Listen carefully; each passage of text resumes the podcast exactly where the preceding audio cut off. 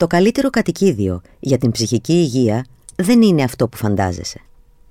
Γράφει η Μαγδαληνή Γκόγκου για το o.gr. Διαβάζει η Ρούλη Καρασιλιώτη. Ποια κατοικίδια μπορούν να βελτιώσουν την ψυχική υγεία του ανθρώπου και να βοηθήσουν στην αντιμετώπιση της μοναξιάς; Οι ειδικοί λένε ότι τα πάντα εξαρτώνται από το δέσιμο που θα αναπτύξουμε μαζί τους. Τα κατοικίδια κάνουν καλό στην ψυχική και σωματική μας υγεία. Δεν είναι μόνο το γεγονός ότι μας προσφέρουν στιγμές γέλιου και χαράς, αυτό που τα κάνει τόσο ωφέλιμα για τον άνθρωπο. Τα κατοικίδια ζώα αποτελούν αντίδοτο στη μοναξιά που μπορεί να βιώνουμε και σε πολλές περιπτώσεις μας αναγκάζουν να είμαστε σωματικά δραστήριοι. Επίσης, οι μη ανθρώπινοι συγκάτοικοί μας βελτιώνουν την υγεία και την ευημερία μας με τρόπους που ίσως δεν είχαμε σκεφτεί.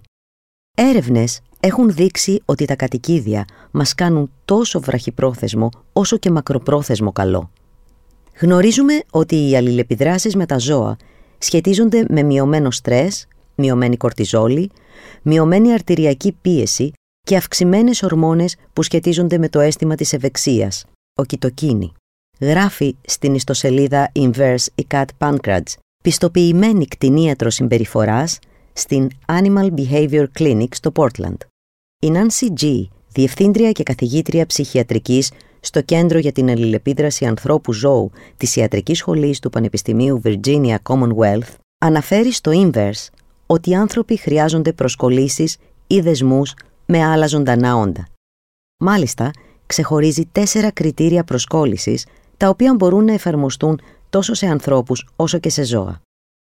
Έτσι λοιπόν, όταν προσκολούμαστε σε ένα άλλο άτομο ή ζώο, το βρίσκουμε ευχάριστο, νιώθουμε άνετα μαζί του, μας λείπει όταν απουσιάζει, το αναζητούμε όταν βρισκόμαστε σε κίνδυνο. Τα σκυλιά δεν είναι τα μοναδικά ιδανικά κατοικίδια κατά της μοναξιάς. Τα σκυλιά μοιάζουν τα ιδανικά κατοικίδια για να καταπραίνουν τη μοναξιά.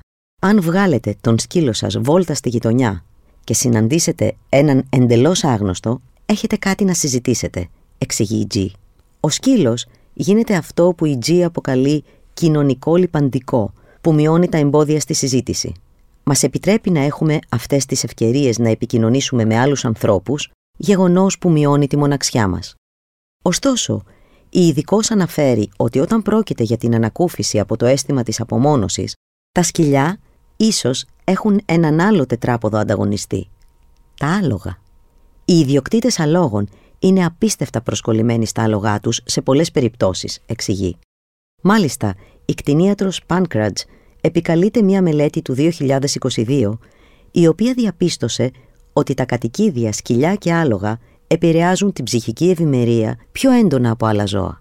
Αλλά η G αναφέρει ότι υπάρχουν στοιχεία που αποδεικνύουν ότι οι άνθρωποι συνδέονται επίσης με τις γάτες, τα πουλιά και τα ψάρια τους. Αυτή η σύνδεση προκύπτει από το πόσο αλληλεπιδρούμε με τα ζώα. Η ειδικό εξηγεί ότι ένα άτομο που πηγαίνει το σκύλο του πολλές βόλτες κάθε μέρα και το βράδυ κοιμάται αγκαλιά μαζί του, θα έχει πολύ διαφορετικό δέσιμο από ένα άτομο που κρατάει το σκύλο του έξω στην αυλή.